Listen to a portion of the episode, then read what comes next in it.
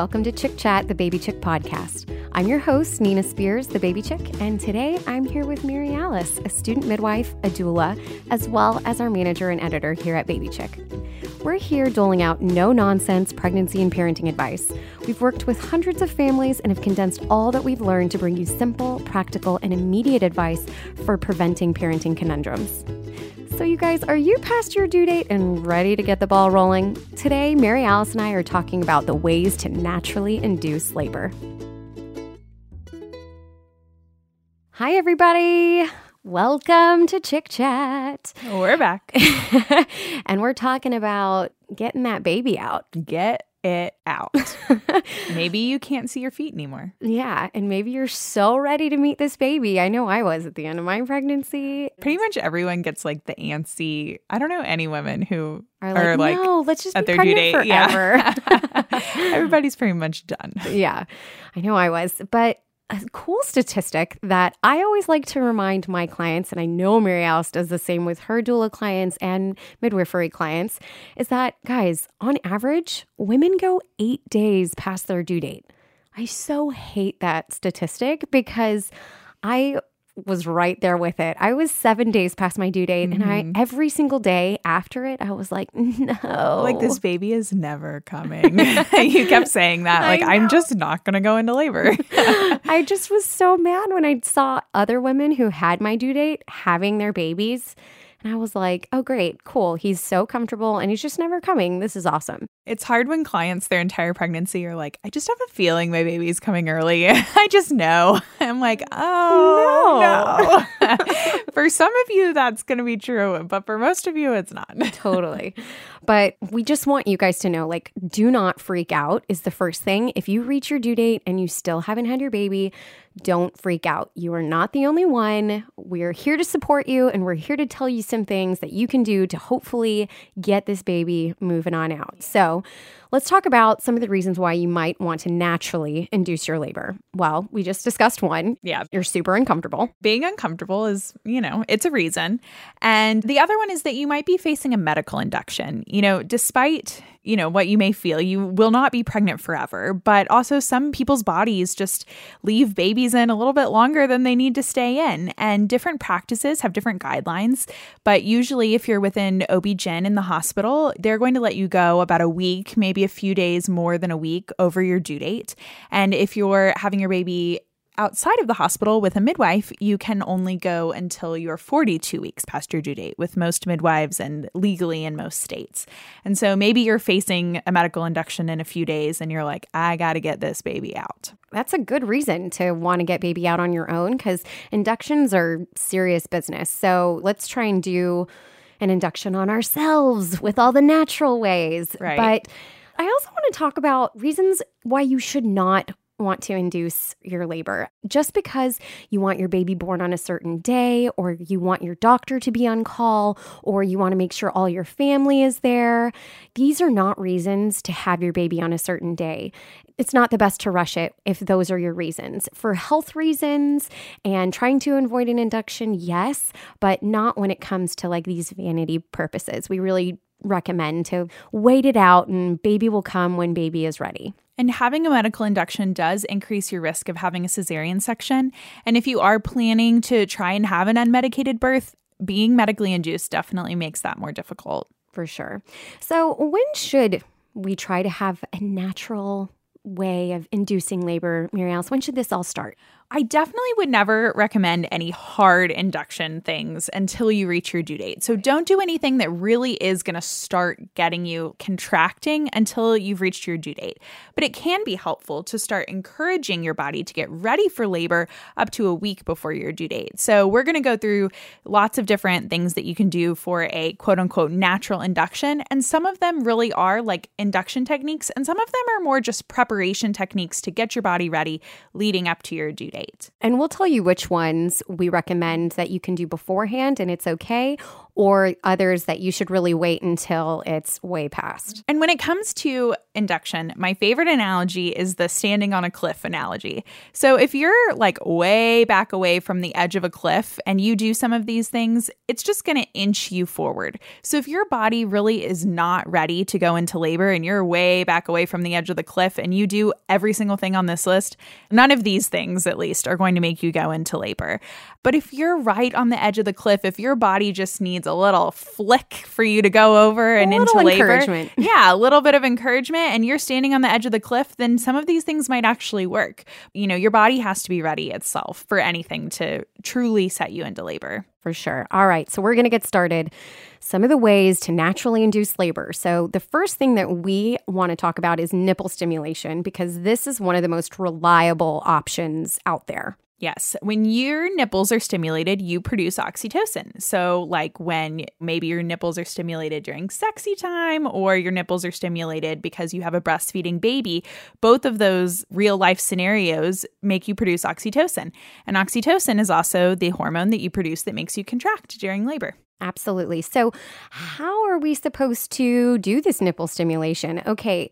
So, when I first tell families, or I should say pregnant women, that they should start nipple stimulation, the first thing they think is just this light little, you know, stimulating their nipples, like rubbing them both. I always have dads who are like, Are you going to do it? I'm like, yeah, uh, No. no, no I'm not. no, no, no. That's y'all's job.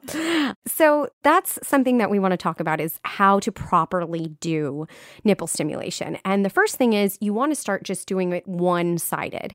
Mary Alice, tell me how you recommend people to do it because normally I'm telling people you want to do it a little bit firmer using like your thumb and your index finger and rolling your nipple and the areola and pulling as if you had a baby exactly. sucking on it. But what do you tell people? Yeah, that's what I tell people to do that and really to use, you know, pressure. It shouldn't hurt, but it should be uncomfortable. Uncomfortable and pulling. And usually people will feel their uterus contracting. They'll feel a little bit of cramping. Yeah, and that's the goal. That's what we want. So you want to do it for about five minutes, then take a break for about 15 minutes. If you see if anything happens, continue to the next breast. But after 15 minutes, you know, hopefully the contractions will begin, you know, to fizzle out, but stimulate that other breast. So rather than just you doing it and rolling your nipples, like Mary Alice said, you could have your partner do this like an oral massage on your nipples. He or she could also do it with their hands, and you could turn off the lights and have everyone leave and kind of like, you know, make it a little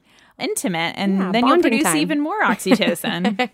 yeah, and if both of those options just don't sound like something that you would be very good at, you could always use your breast pump if you have your breast pump before you have your babies because I know some people wait until after their baby is there so then they can use their insurance and get a pump. But if you do, use your breast pump because it's super effective and it's also a good way to kind of test out the equipment and if you do get any colostrum, you can then save it, which is awesome. Yes, and if you're ever doing this in the hospital, you can usually ask them if you can borrow their hospital grade breast pump. Like if you're already being induced, but you want to kind of try and get some things going on your own, you can usually ask them for a breast pump. Totally.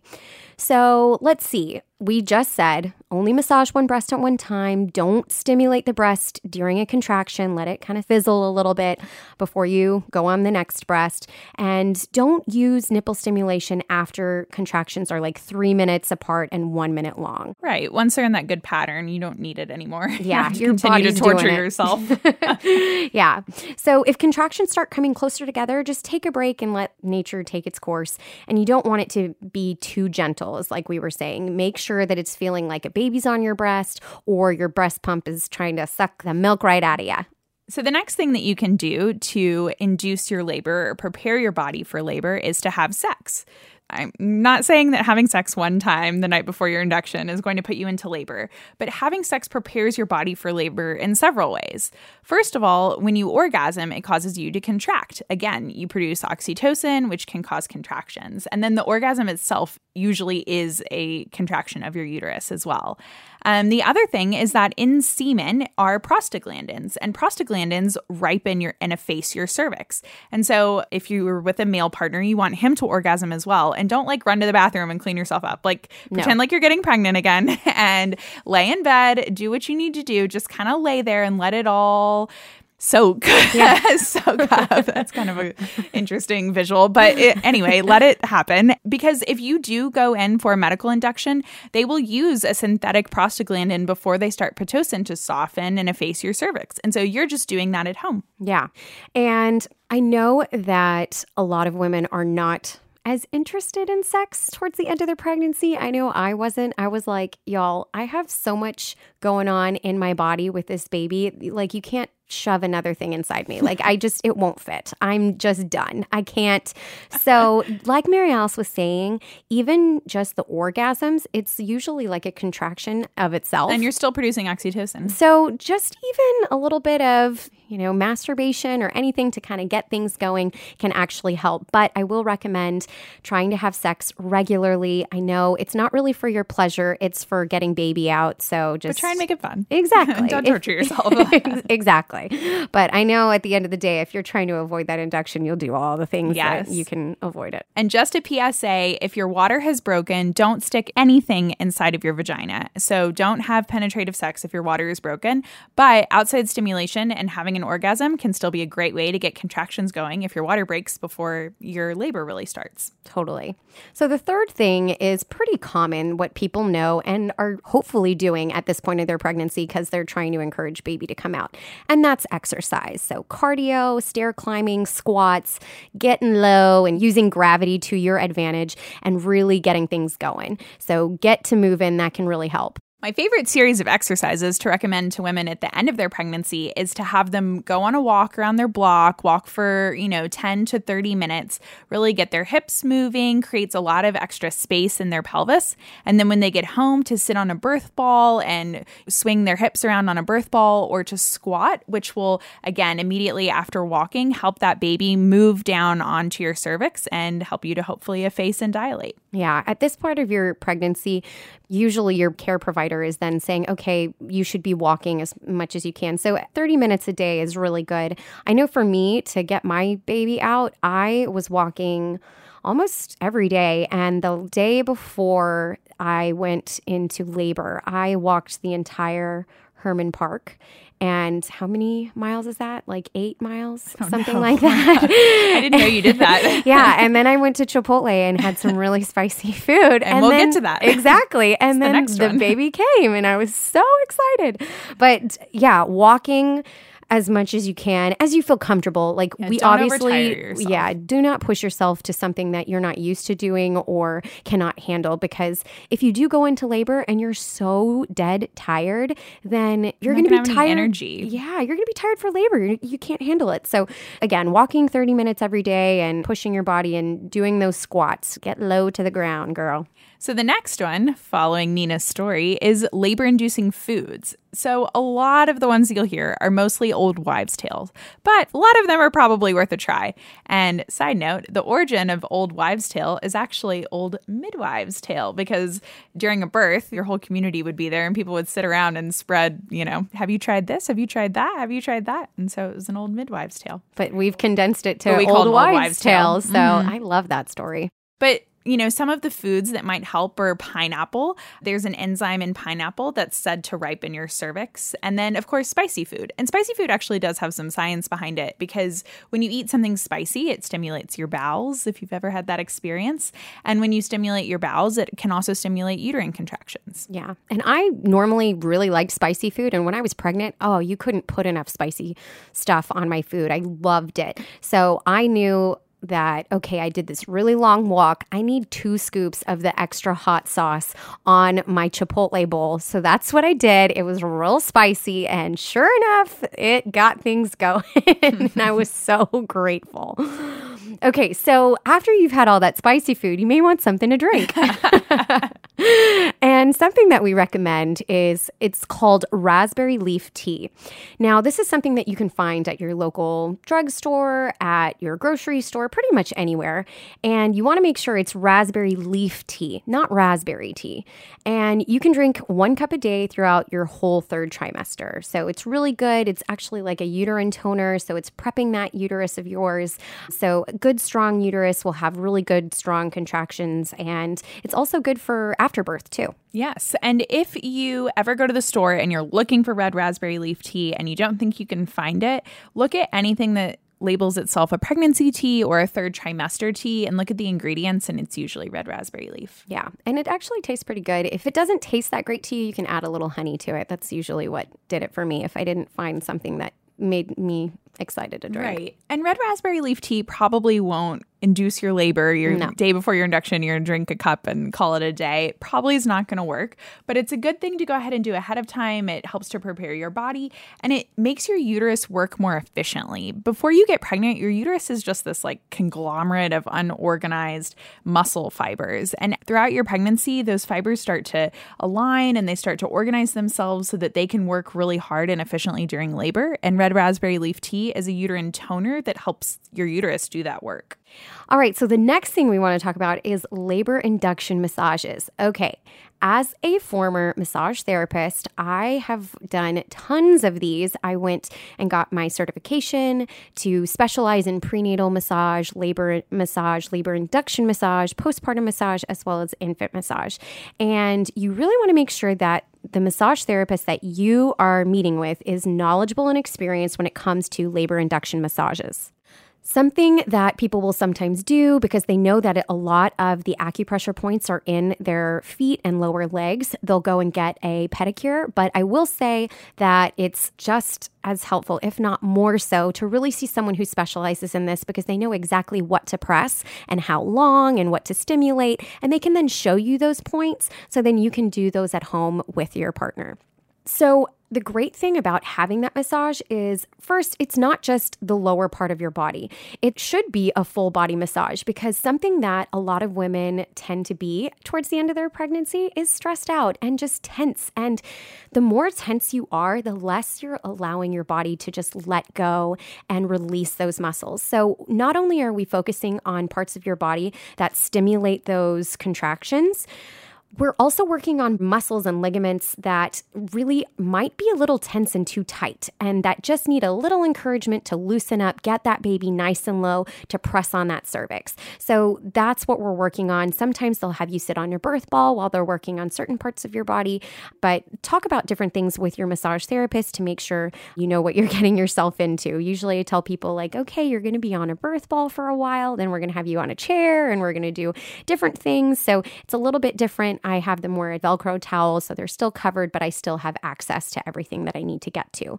And I will say, one labor induction massage typically does not put you in labor. I will say I have had several women do go into labor after just one, but I usually recommend three appointments. And again, I usually won't touch anyone until they are after their due date because I don't want to do anything or mess anything up until I know that it's okay for your baby to come out. So I usually recommend three appointments and it's every 48 to 72 hours. So hopefully it then happens before your induction date. So all of those things, as well as you going home and showing your partner where to press, those things can really help your body get ready for labor. Perfect. And along the same lines of being relaxed and having no tension, another thing you can do is take a warm bath. There's a lot of evidence that shows that stress and being upright can really keep you from going into labor. And so, anything that relaxes you, having a warm bath, getting a massage, going and getting a pedicure, it's not an option for everyone. But if you can stop working and that stress of your job can just melt away, I've seen so many people go into labor like the day or the weekend after they stop working. Yeah. Or at least work from home. Yeah. If they won't let you stop working, then ask if you can work from home because even just being in the comfort of your own home can really help you and your body relax and do what it needs not to do. Having to go on your commute. Yeah, absolutely absolutely. Okay, evening primrose oil. Now, evening primrose oil is really supposed to, what we think, help ripen and soften your cervix. I will say that it works really well for some women and it doesn't really do doesn't much do for others. for I will say, I know someone who was like, oh my gosh, I did this one night, went into labor with both of my babies with evening primrose oil. I did it for like a week and nothing happened. But your cervix was really soft. Okay, well, then maybe there's As that. someone who felt it, let me tell you. That's true. Mary Alice was at my birth. So if you guys didn't know that, she was one of my midwives and helped me out. So thank God my cervix was soft, but it didn't get me into labor, Right. Which It I was really hoping. induce your labor. No, no, no, no. No. So the way that evening primrose works is that your body converts it to a prostaglandin the same way that semen has prostaglandins in it.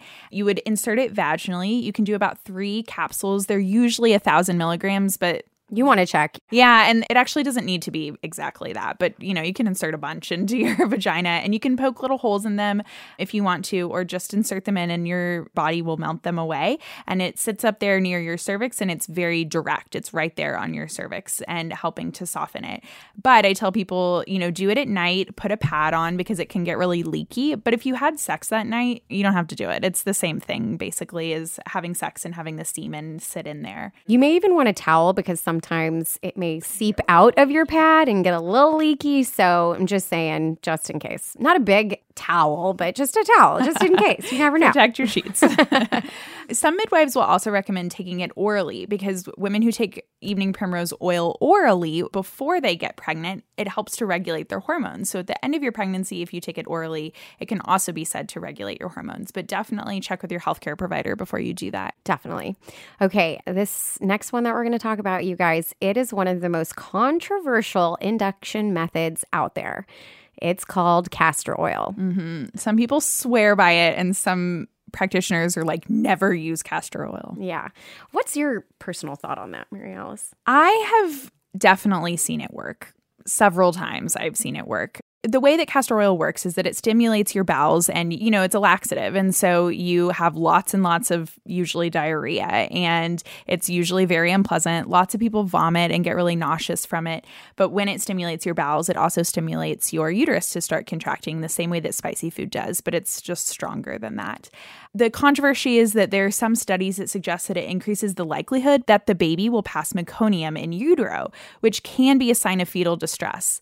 But that's inconclusive as to whether that's due to the stress from contractions caused by taking the castor oil or if the meconium is just more likely to be there because most women who are taking castor oil are very overdue. Yeah. And overdue babies tend to pass meconium in utero. There really isn't any conclusive evidence either way. Yeah, for sure. So, this is not something that we really recommend much at all. And if it is something that you're going to do, I recommend doing it like the night before your induction if you're going to be induced. But really, we try to avoid this at all costs. Luckily, I didn't have to use this because it really does cause that cramping and diarrhea and vomiting, like Mary Alice said. It's a last ditch effort. Yeah, It is, exactly. even for midwives who really do use it. I don't know any doctors who personally recommend No. it, but for midwives who recommend it, it's a last ditch effort. It's like we have to take you to the hospital if you don't Yeah. Go ahead and go into labor. So the dosage for that is about two ounces of castor oil in a glass of orange juice, or I think it's better if you put it in a smoothie or a milkshake, Yeah. something that kind of hides the texture of it. And then repeat that four to six hours later if you're not having any contractions. But I will say it does usually work. Yeah. It smells and tastes it's really Na- gross. not that I've ever tasted it, but I can imagine because of the smell, so gross. And I know several of my clients who actually have used this trying to get their baby out, and it is not pleasant. But again, y'all, talk to your maternity care provider before you ever touch this. They'll probably say no, no, no, but it is something if you're just really, really wanting to avoid a medical induction. Okay, so speaking of some other medical inductions, because this I would consider something that you would need a medical Yeah. provider to help you with, and it's membrane sweeping or stripping of your membranes. Yes. So the way that this works is your doctor or your midwife does a vaginal exam, like checking your dilation, and you have to be at least about two centimeters dilated because they have to be able to get their fingers inside of your cervix. And then they kind of twirl their fingers around, which will separate the amniotic sac from the wall of your uterus. And that alone can release prostaglandins, and it can also stimulate some people to start having contractions. Now, I have heard tons of doula clients say that this was just like the most painful thing they ever experienced, but I've also done it on like at least 20 women who have said it didn't hurt. So I don't know if like it depends I'm on just the more type. gentle, I was going to say, I think it depends on how gentle you are, maybe then. but like I'm being I'm really doing it. I'm not like not doing it. I don't know what it is, but some people really really find this uncomfortable. Yeah, so that's when I normally recommend that you need a partner with you, like a support person to hold your hand through that because it is not pleasant. And I do want to say that, guys, this is one of the least effective forms of induction. So just because you get this done doesn't mean that you're going to go into labor. I do know plenty of people who, after they got their membrane swept, they were like, oh, labor going on within hours or that night. But I don't ever want you guys to think that because some people do it and like nothing happens. And what I've seen more than anything, more than nothing happening and more than it sending you into labor, is I've seen people just get really crampy and uncomfortable or have very long early labors or like a lot of false labor because they have been stimulated to start contracting, but their bodies aren't actually in labor. Right. Their hormones haven't caught up to that yet. And so they just get really, you know, they're up in the middle of the night and they think they might be in labor, but they're not. I feel like it's just their cervix irritated. Exactly. And results from that sweep. Exactly. And to me, this is just the ultimate example of how close to the edge of the cliff are you. Because if you're standing on the cliff, absolutely, this can definitely work. But if you are way back away from the cliff, there is no way stripping your membranes is going to make you go into labor and it'll probably just make you uncomfortable. Yeah. And some practitioners, they'll say that, okay, I will do this as early as 38 weeks, which I don't understand. We don't recommend that. Yeah, we do not recommend that. We really recommend waiting until you are 40 weeks or after to get something like that done. Again, it's a last ditch effort before you have to be medically induced, but if someone offers that to you, I would really ask questions why and try to avoid it until it's your due date. And you know, I do tell my doula clients too, prenatally, when they are starting to be checked at 38, 39 weeks, I tell them to tell their doctors, please don't strip my membranes yet, because I've seen doctors do it without telling anyone. And they'll, you know, all of a sudden the mom is calling me, I'm really crampy. She said she stripped my membranes and I didn't even know what was going on. And so just know that if that's something that you don't want, you should be vocal about that. Definitely. Okay, so another option is acupuncture and acupressure. We talked a little bit about acupressure, especially when it comes to that labor induction massage, but there's also acupuncture that's available to really help get things going. So, acupuncture is when a practitioner places fine needles at various points all along your body to balance your energy flow. And acupressure is the same concept, but instead, fingers are used to apply pressure instead of those fine needles. I will say, when I was at the end of my pregnancy, I did try acupuncture. Granted, I only tried it once, but it really did nothing for me. Like, even during the thing, I didn't feel like any sense of relief or relaxation or whatever. And I've had acupuncture before and I've felt like relaxation and other things, but for the one that was specifically for like labor induction, it literally did nothing for me. So I want people to know that sometimes it does nothing. But then again, I know other people who go to one appointment, acupuncture appointment, and literally have contractions starting like as soon as they're done off Yeah. the table. And I know people who have acupuncture during like dysfunctional labors. So, like really long early labors or labors that start and stop and start and stop. And I've seen really cool things. And again, I've seen lots of people who it does nothing. Yeah, but it's something to consider. Again, if you are just trying to avoid that medical induction, I say go for it. Why not? You don't mm, want to say what to if. lose. Yeah. Exactly. so finding someone who specializes with this type of practice when it comes to acupuncture is so important because you don't want just someone sticking needles wherever and it's actually not supposed to even start doing anything to your uterus. So so definitely find someone who knows what they're doing. So, the last one we have is herbs and tinctures. And we definitely want a disclaimer here that herbs are not regulated by the FDA and they can be dangerous if they're not taken at proper dosages. We really do recommend that you find an herbalist or a midwife who knows a lot about herbs before you start fiddling with them. They really are just very strong and potent. But some herbs that have traditionally been used to induce labor include black and blue cohoshes and cottonroot bark. And definitely, again, consult your doctor or your midwife before you use any herbs that are very strong.